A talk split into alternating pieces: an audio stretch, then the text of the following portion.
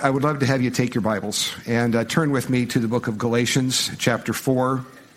And if you would find the study notes in your bulletin, I know that they would be a help to you as well. Galatians chapter 4, though, of course, we'll begin in a moment with some reading from the end of chapter 3. I want to reference a book just to get us headed toward the text.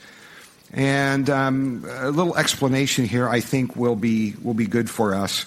In 2001, Ed Welch wrote this book called Addictions A Banquet in the Grave Finding Hope in the Power of the Gospel. And uh, of course, a lot has happened in this field since 2001 when this book was written. And this makes it, of course, by 2001, not the latest book out there on the topic. But nonetheless, um, he mentions some things in chapter one about human nature and here's where I want to grab a couple of things that will help us come to Galatians 4. Galatians 4, the section that's ours today, is, is admittedly not a section on addictions, but it's on enslavement to certain things. And something that he taps into here is that often we think of addictions in certain categories and not in others. Typically, things, uh, drugs, alcohol, sex, pornography, things like that, the bad list, admittedly. And then other areas that we have on a maybe a different list. But he's, he's wanting to talk about what's going on in the human heart that looks for joy and satisfaction, if you will, salvation, some other place than in God. And we do this with great regularity. So I want to read just a couple of things and then I'm going to read you his list. Okay? Are you ready? Prepare to feel guilted here in a moment. So he says this Since we live in a culture that encourages self indulgence, it should be no surprise that addictions are everywhere. Scripture emphasizes sex or food or alcohol, a category that would include mind altering drugs, as the most common addictions, and those appetites remain the most prevalent. Yet a list of potential taskmasters is always growing. Whereas addiction was once a term used for the chronic heavy drinker, over the past decades its turf has expanded dramatically. And then he gives a list. I'm going to read his list. And you see how this sits with you. He says, well, uh, alcohol, anger, love, weightlifting, sleep, nicotine, pain, TV or other entertainment, exercise, gambling. He says nose drops. Who knew? Didn't know. Uh, cocaine, work, sports. Pause for a moment of guilt. Uh, sugar, people, sex, caffeine, caffeine, shoplifting. Can you think of another version of that? Yeah, shopping. I'm always amazed at the number of you who tell me later that you bought stuff on Amazon during church. People thought you were on, on your Bible app and you weren't. Yeah, I know. Uh, a moment of confession. No guilt. Just, yeah, which reminds me, I really should get that on Amazon right now. Okay, uh, lying, he continues. I don't know what happened the next one. Chocolate. How is that an addiction? That's a health food benefit. Risk. Success or winning or power. Uh, pornography. How am I doing? That's the end of his list. Did you already think of some more? That's a food group, Nancy. It's like air. um, cell phones. Can that be an addiction? Yeah, I, I, will admit to a moment of panic the other night. I, this is true. I mean, just in the interest of being uh, vulnerable and uh, honest, I, came home from uh, our small group uh, Wednesday night and put my stuff down, put my phone down, just a couple minutes later, I went, oh, Where's my phone? I had that moment that you have sometimes. And others of you don't know about this. But for some of us, there's a moment when you say, oh no, where did I put that? It's not just because it's worth a few hundred dollars. It's because it's my lifeline. It's my connectivity. Uh, really, honestly, how would I know if, if someone called me, if there was a baby? I mean, come on, I've got to have my phone. I must be connected. Moment of panic. Okay, quickly, our minds already around the room are saying, oh, but that's okay, right? This is okay. That's a necessity. I mean, let's be careful what we call addictions. I'm so glad you're thinking like that. I want you to. Um, and we'll talk more about this a little later. But I want us to step into the text because here in Galatians, we're talking about this subject of freedom in Christ. And what does this mean? That Christ has set us free. Free from, well, there are things specifically mentioned in the text, and I mentioned today's very short uh, section is not specifically about addictions, but it's about things that enslave the human heart, things we look to as God replacements. I see a connection. I want to pray for us, and I want to read a portion of the text. We'll look, deal with what Paul's talking about, and then I think by extension, its application into some of the things that we've just we've just mentioned here. But pray with me, please, if you would, as we come to God's word. Our Father, your word is is so connected to life. You intended it to be that way, uh, crossing the generations, uh, down through time. Human nature has been the same. How quickly we seek fulfillment and joy in things that were never intended to satisfy the human heart on the level to which we ask them. That you are to be God and God alone. Our Father, we, we wrestle with this as humans. To be human is to seek certain things. And I pray that today, as we come to your word, that you would help us. Help us, give us diligence in our thinking and in the way we hear the word of God. Uh, give us that, that, that assurance, that reminder that in this book, this Bible, uh, these are the words of the living God.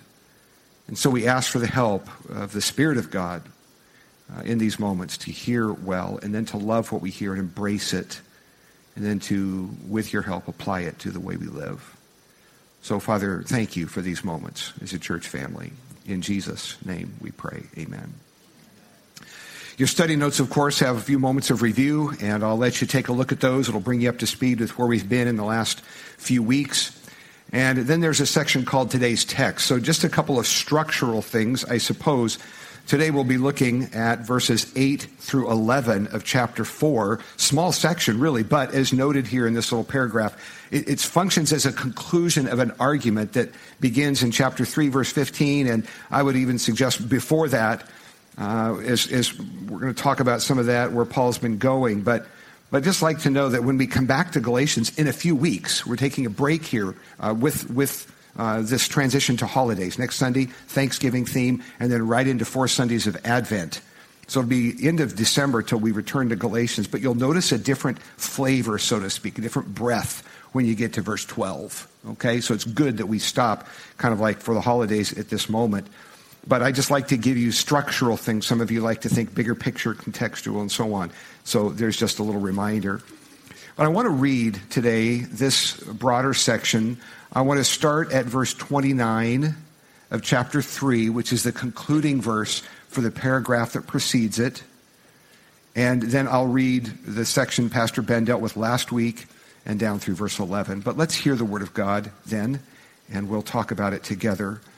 So Paul says this, and if you are Christ's, then you are Abraham's offspring, heirs according to promise. Grand conclusion of that. And then he goes on. I mean that the heir, as long as he is a child, is no different than from a slave, though he is the owner of everything. but he's under guardians and managers. Again, looking back to 324.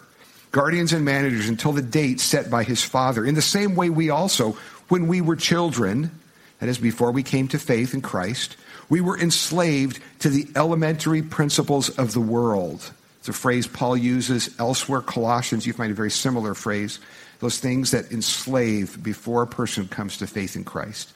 But, we read verse 4 when the fullness of time had come, God sent forth his Son, born of woman, born under the law, to redeem those who were under the law, so that we might receive adoption as sons. And because you are sons, God has sent the Spirit of His Son into our hearts, crying, Abba, Father.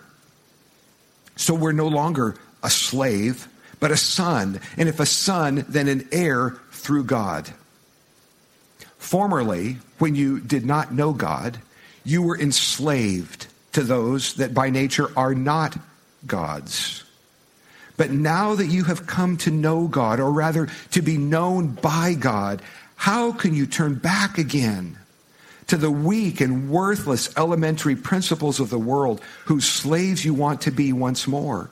You observe days and months and seasons and years. I am afraid I may have labored over you in vain. And there we'll, we'll call a break. You remember from our previous study of Galatians, Paul is very passionate in this book. We saw that right at the beginning, chapter 1 as Paul from right out of the gate, he says, I, I can't believe we preached the gospel, pointed you to Christ, you came to faith, and, and so quickly you're, you're heading a different direction. What's going on? How can you do that? So he begins that questioning early on and returns to it here. How could how is this possible? And of course, he's going to go there uh, later on as well. How can you turn back? If you look at your study notes, you'll see that for my purposes today, I'm, I want to deal with two headings that I think address these few verses. Freedom in Christ must be guarded, a section, and then another one called Living in Christ Freedom requires good theology, and I want to talk about some things there. Uh, I think in, in those under those headings, uh, giving a, a light to verses eight through eleven. But looking first then at that first part, freedom in Christ must be guarded. That's really the passion of Paul in this book. And I point you as well to chapter 5, verse 1 where again, Paul pounds the pulpit if he were to have one in front of him, as he says, uh, It is for freedom that Christ has set us free. Stand firm, therefore, and do not submit again to a yoke of slavery. He just keeps saying this. Why would you, having come to Christ, why would you seek enslavement to anything or anybody else? Why would you let that happen? I don't understand. What, what's going on in you? He's asking. What's going on in you that you would allow yourself, who, who've come to faith in Christ and know the freedom of sin forgiven, indwelt by the Spirit of God, Word of God in front of you, why would you submit to any form of slavery? And there's his big deal. What's going on with that? Now, chapter 5, of course, in verse 1, as I just read, it has two imperatives, if you like keeping track of those things. And it's, it's strongly worded stuff. Don't you do this? How, how is this happening? Now, coming back to the text in front of us, verse 9 then has the question that I think, though it's a rhetorical question, it deserves an answer. How can this be? How can you turn back? Well, I think there are some answers in the text. Of course, this builds on verse 8. He says, Formerly, when you didn't know God, you were enslaved to those that by nature are not God's. Remember that Paul is writing to a really a mixed audience, largely Gentile. There were Jewish folks who were present, but largely Gentile, people that were not raised with the Old Testament code and the law code and so on. And now along come some people. Remember the whole theme of Galatians. Along have come some people saying, I know you're a Gentile background, but Jewish laws and customs really you should follow. We saw this in Romans, of course. We've been to Romans 15 to look at it, a similar uh, discussion. But that's what's going on. You used to be you used to be enslaved, and then you came to Christ. Well, how how can this be? I put on your study notes some things right out of Galatians that I think answer that rhetorical question. So, how does this happen? How does it happen that people can hear the gospel, come to faith in Christ, and go right back into some form of slavery again? Well, first, I suggest we listen to false teachers. That's chapter 1, verse 7. These folks have come in. Go back and look at that text. Uh, Paul says you're listening to some people who've come in. They sound like good religious teachers, and you're listening to them, and they're taking you a different route. This last week, I browsed, uh, I read quickly, it's a quick read, uh, this book uh, called God, Greed, and the Prosperity Gospel by Costi Hinn. If you hear the name, you might recognize Costi Hinn as indeed a family member of Benny Hinn, famous preacher in the Prosperity Gospel. Costi was, of course, nephew to great to his uncle. His dad also, Costi's dad, also a, a prosperity preacher, and along the way, uh, Costi was raised as the next in the family line. Until he came to genuine faith in Christ and saw the difference between, just calling it out, a biblical gospel and a prosperity gospel. Uh, and he talks about that in this book, his life growing up in that, and all the things he saw from behind the scenes, and what it was when he caught a glimpse of the biblical gospel that he said, That's it. And this isn't. I got to get out of here. Well, interesting read if you like that sort of, of, a, of a story. It's a quick read. It's a story of his, his, his life and leaving of the prosperity gospel for the, for the true gospel. But, but part of his point is this that Christian, beware. Uh, many times our airwaves and our bookshelves and our Amazon lists are filled with books that take us a step or two or ten away from a biblical gospel.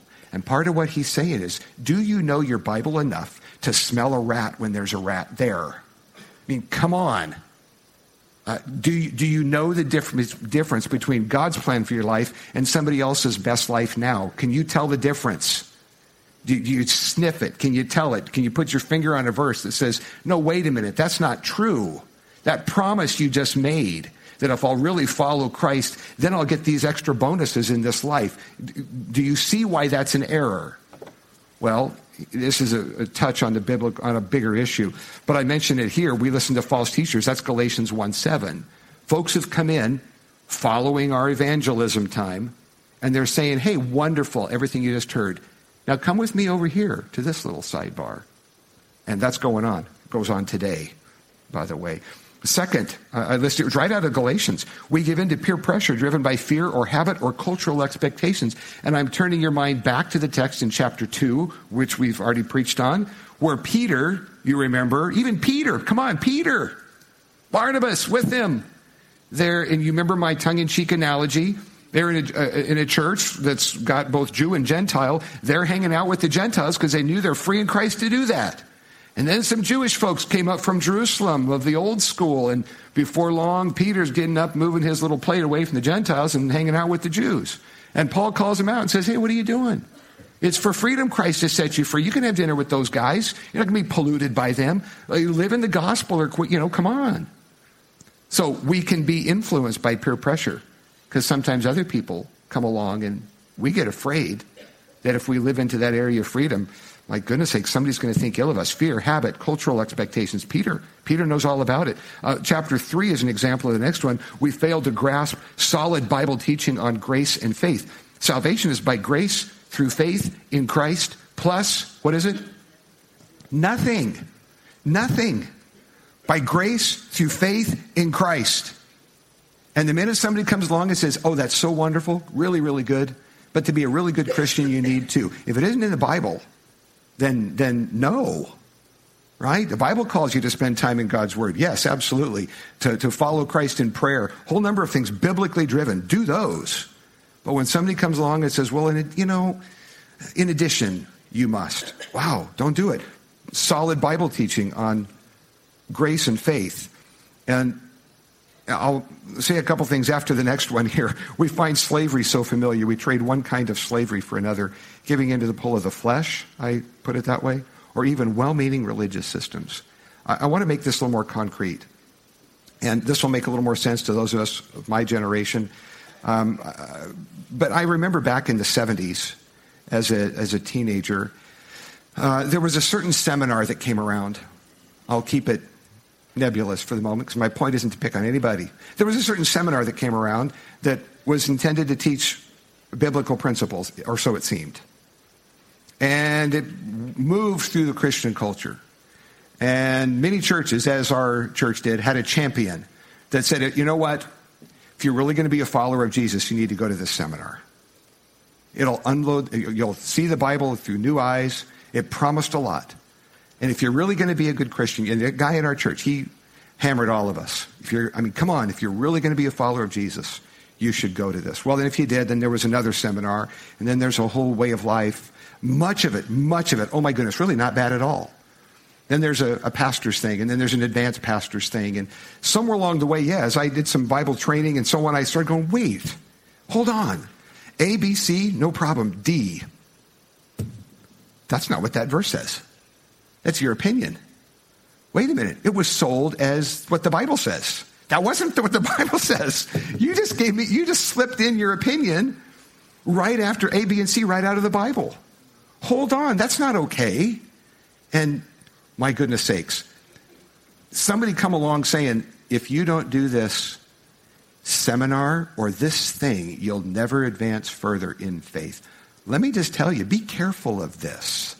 Okay? These things, these kinds of things are still around. Um, I remember, even as innocuous as this, I remember some years ago, a guy who was at the time attending this church, um, he had heard enough sermons, uh, he was listening to a lot of things elsewhere, uh, that, that made a lot, make a big deal about Greek and Hebrew. The Greek word is, the Hebrew word is. Nothing wrong with Greek and Hebrew words. But he had heard enough in his life, and he finally said this to me. I've just, you know what? I've come to the conclusion that I'm never really going to advance in my faith in Christ until I learn the biblical languages. I'm going to be stuck. See any problems with that? Well, yeah. You don't have to know Hebrew, Greek, and Aramaic to, to be a follower of Jesus. It's, I guess, if you like that sort of thing, do it. Uh, some of us had to study it, but you don't have to do that to be a, like a real follower of Jesus. It won't take you, I mean, uh, pull your fingernails out at some point there along the way, but it, won't make you a better follower of Jesus. Mean, come on, folks. We've got, to, we've got to develop a certain sense that when there's a, a movement or a book or a, I don't know, something that comes along and says, this is like a bonus. It'll really, oh, we just got to be careful of these things. Well, freedom in Christ must be guarded. How can it be that you turn back to this other kind of slavery? How could it be? Well, here's how it can be. We've seen it in Galatians. I want to move to that next section then. Verse 10 now. Look at this. I put it under the heading of living in Christ's freedom requires good theology. You look at verse 10 and tack 11 with that. You observe days and months and seasons and years. Paul says, I'm afraid I may have labored over you in vain. You say, what in the world does that have to do with theology? Well, let's talk about this for a minute. If you look at my sermon notes for just a, a moment here, this first section I called, Let's Get Freedom Squared Away. Now, we live in a world that likes to talk about freedom.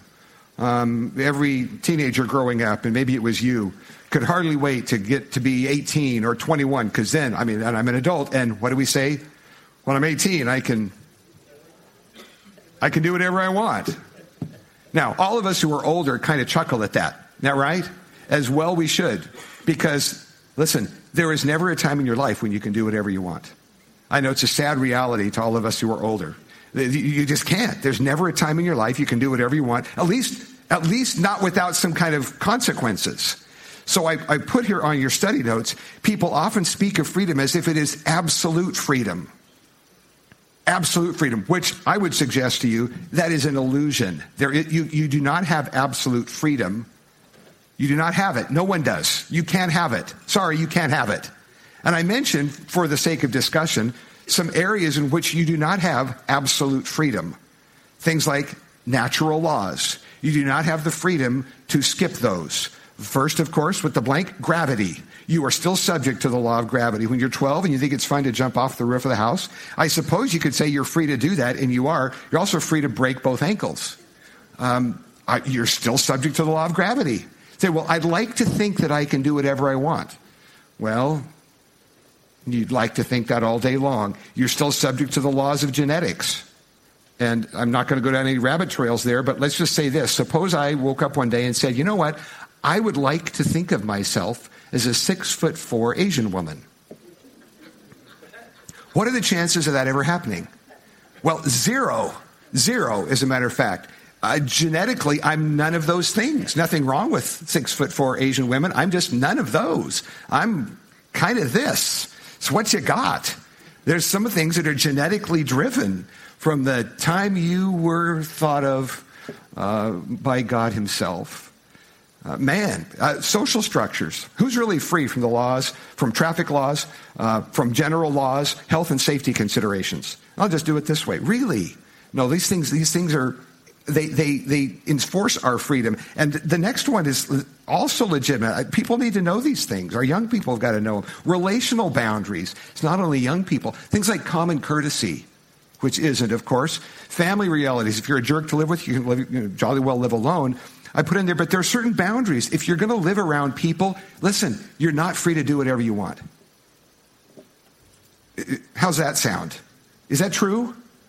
Um, it, it, it, really is. I'm going to play my country music, at, you know, decibel uh, ultimate at three in the morning. Am I free to do that? It's my house. Well, sure, but not if you want anybody else living with you. And uh, my goodness sakes, we could go on from there if you live in an apartment or something. No, there's, there are community boundaries. Do you want to have dinner tonight or not? Then you need to tell me if you're going to be home in time for dinner. Otherwise, I'm not cooking for you.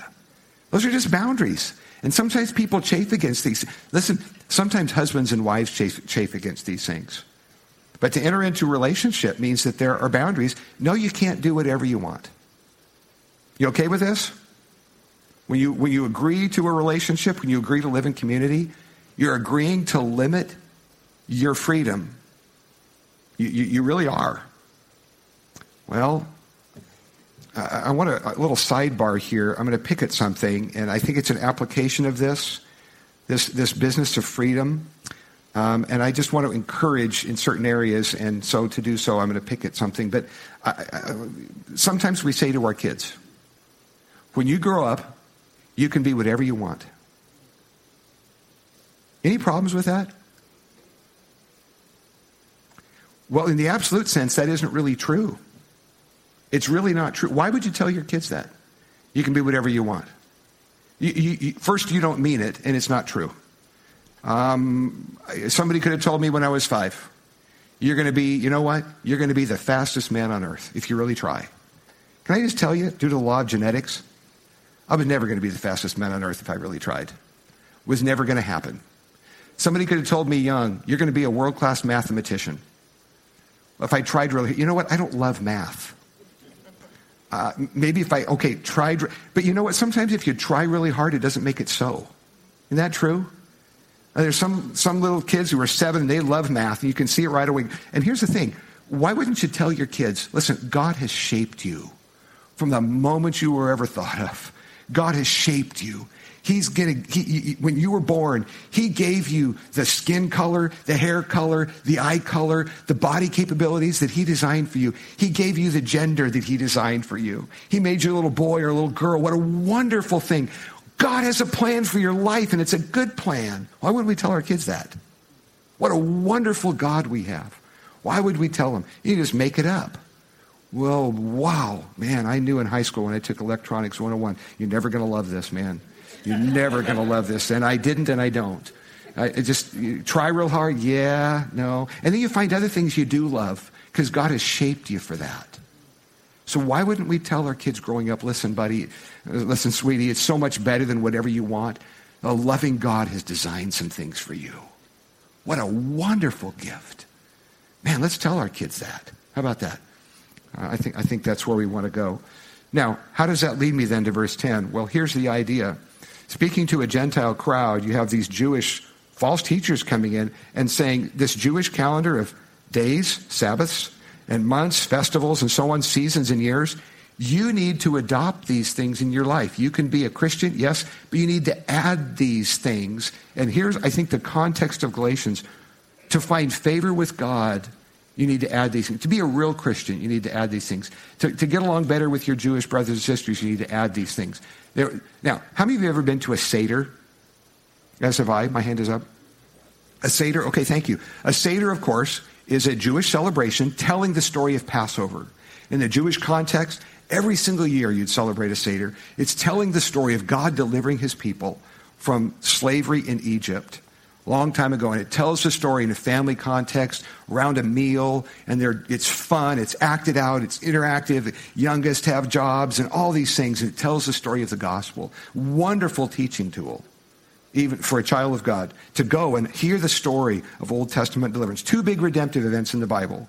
Right? Old Testament uh, deliverance from Egypt, looking ahead to the bigger deliverance of Christ from slavery to sin.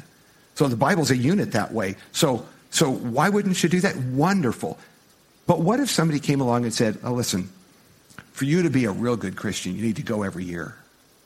Where were you this year, by the way? You're never going to advance in your Christian life. And someone began to add pressure to you to do this certain thing, which is good in itself. Do you see where that could take you kind of sideways? A wonderful thing to do. But let's not add redemptive or favor with God, or as I put her in your study notes, something you do to make up for sin. There are things Christians do to try to make up for sin. I, I, I know this because I hear it. Man, I really messed up. I'm going to try to get to church more. And it's almost like I'm trying to like make up to God. You know what? Uh, we're missing the point of the gospel. There is when you mess up, when you mess up, listen, when you mess up, as we do, you don't need to like give extra offerings or you know more money to God or go to church extra. You should go to church, but I'm just not not as to make up for sin. No, Christ died for you. He, Christ died to pay for that. You turn to Him in repentance and faith, trust Christ to wash you clean from that sin. You don't have to make it up with God. He's not like somebody you take cookies to. Here, maybe, maybe are we okay now? I mean, come on. That, that, that isn't it. No, Christ died for you, died on the cross, paid for your sin. You come in repentance and faith. You don't have to make up to God with any kind of a thing. Wow, you, I, I hope you see the deal here. Verse 10.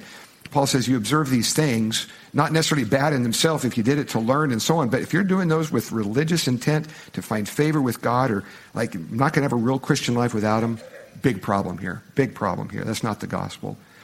Now, I, I reference another uh, related study. I'm going to flip back to Romans 6 for a moment.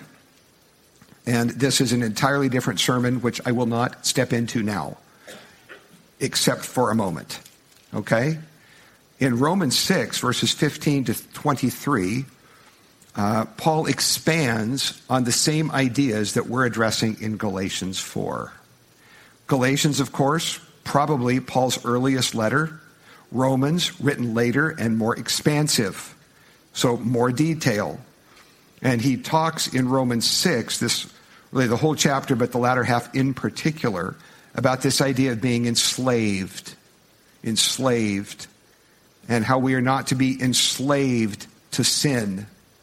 But rather, he says, if you look down in that broader section, talking about all of this, instead of being enslaved to sin, he says in verse 22, you are you have become a slave of God. And this this is an important thing for Christians to think about, and I hope that you'll you will into your your small group notes and maybe discussion there. Uh, but the Bible presents two, not three. Ready? Two, not three options. Two options, not three. So, slavery to sin and self slavery to God. We like to create option three, which is what I just was talking about a minute ago, which is ultimate freedom. I'm not enslaved to anybody. I can do whatever I want.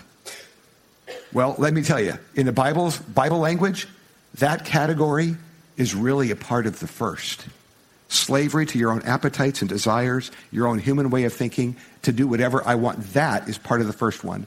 Slavery to sin and self and make it up. Uh, I run my own life. I'll make my own decisions. It's all over here. The Bible puts that ultimate freedom right over here. It's not three options, there's two. So slavery to sin and death, and a, that's what Paul's talking about here. It's got a bad outcome, or slavery to God. What kind of outcome is that? A God who loves you, God who's going to grow you in holiness and one day take you to be with Him. If you'd like to explore that, I realize I'm just giving you a sense, a teaser about that, but it's part of the idea and you need to know it. If you want to explore that more deeply, the only writer I know that has done so at any length, um, a John MacArthur book entitled Slave, subtitled The Hidden Truth About Your Identity in Christ. He calls it hidden because he correctly points out that the word doulos, it's a Greek word, it's usually translated slave. Sometimes it's translated, many of our translations, it's translated servant, like a servant of God, because that's more palpable to uh, today's audience, frankly. Um, a servant sounds like I could quit tomorrow. It's like an employee, employer. I don't like the boss, I'm going to leave. You know, forget the two weeks notice, keep the check, I'm leaving. And off you go. That's a, that's a servant idea. I don't have to work for you. Slave isn't quite like that, it implies ownership. And the term for our relationship to God is the same one doulos, a slave of God, a slave of Christ. And to some, that sounds really terrible. Guess what? If you have the best master on the face of the planet, the one who leads and guides your life, who, who, who never will operate for what isn't for his glory and your good, good night. What, what exactly more do you want? And I'll send you right back I'll send you right back to this list where we started. Which of these will better meet your needs, give you greater joy, be a God, be a God replacement? What, how do these things work for you? Do these give ultimate meaning and purpose? Alcohol, anger, uh, pursuit of human love, weightlifting, sleep, nicotine, pain, TV, exercise, gambling, nose drops, cocaine, work, sports, sugar, people, sex, caffeine, shoplifting, shopping, lying, chocolate, okay, risk, success, winning, and pornography. Do those, do those things? How do those things do at giving meaning and purpose to your life? How do they do at providing joy? Do they help your family? Do they bring your heart rest in the middle of the night? How about that? Or do you turn to Christ? Do you turn to Christ? I mean, come on, folks. Why, Paul says, why would you having been a slave before, turn and be a slave again. Why would you do that? Why would you do that? You belong to Christ if you've trusted him as your Savior. On your study notes, just that last little section, could I, this is more than what we can really process, I think, and think about fully in one setting. But I'd like to ask you, and again, you're in a community group, you'll be talking about these things. But I, I list here, I ask you the question what things or habits or pleasures own you? What things own your heart? And here's some questions for you to think about. What things do you count on? What things, if you miss them, we say, it makes me grumpy? What, what is that for you? Are there things in your life that if you don't get it, it makes you, you we say it that way. It made me, I missed my show. I missed my whatever. I didn't get that. I didn't get to sit down and watch this football game because the kids kept running. It's an important game. You don't understand. Get out of here, you guy. Oh. What's God to you right now? What, do you, what, what is it if you don't get it and get it just right? You choose to be grumpy about it. That's sin, isn't it? At that moment, that thing is God to you. It's a God replacement. It's not, it's, it's master of you. How many people wake up one day and say, man, this thing owns me, owns me? Later, uh, Paul says, 1 Corinthians, I ask you to look at that in your community group notes. I don't have it in front of me. You know, I will not be mastered by anything. All things may be lawful, but I'm not going to be mastered by anything. Um, I mentioned first hour. Sorry, this is stepping on toes. Um, I like ice cream or chocolate or caffeine as much as the next. How many times have you heard anybody say, or maybe said it yourself, I'm really grumpy in the morning until I get Really? So that's an excuse to sin? Is it really? Really? It's an excuse to sin until I get what I want. Think about what you're saying. Think about it. And, and, and don't talk like that. I can choose to sin until I get more sugar. Really? Oh, buddy, I do not think that that's what Christ set us free to be. So, if I meddle enough for one morning, I'd like to pray for us. Would you stand with me? And, uh, oh my away we go out to the coffee bar. Let me pray that God will help us as we translate this into life. Father, thank you for the morning. Uh, it is indeed for freedom that Christ has set us free. We ought not to be enslaved to anyone or anything other than God Himself. Our Father, would you help us? Give us eyes to see ourselves really in the mirror of your word, what things are true of us, what things are not and then joyfully to follow you. And if there are bondages in our life, even if it's something that isn't sin in itself, if something owns us, God, would you help us by the power of the Spirit of God to break those chains so that nothing owns us other than Christ alone? Thank you, Father, for the morning and for these challenging words from Scripture. In Jesus' name, amen.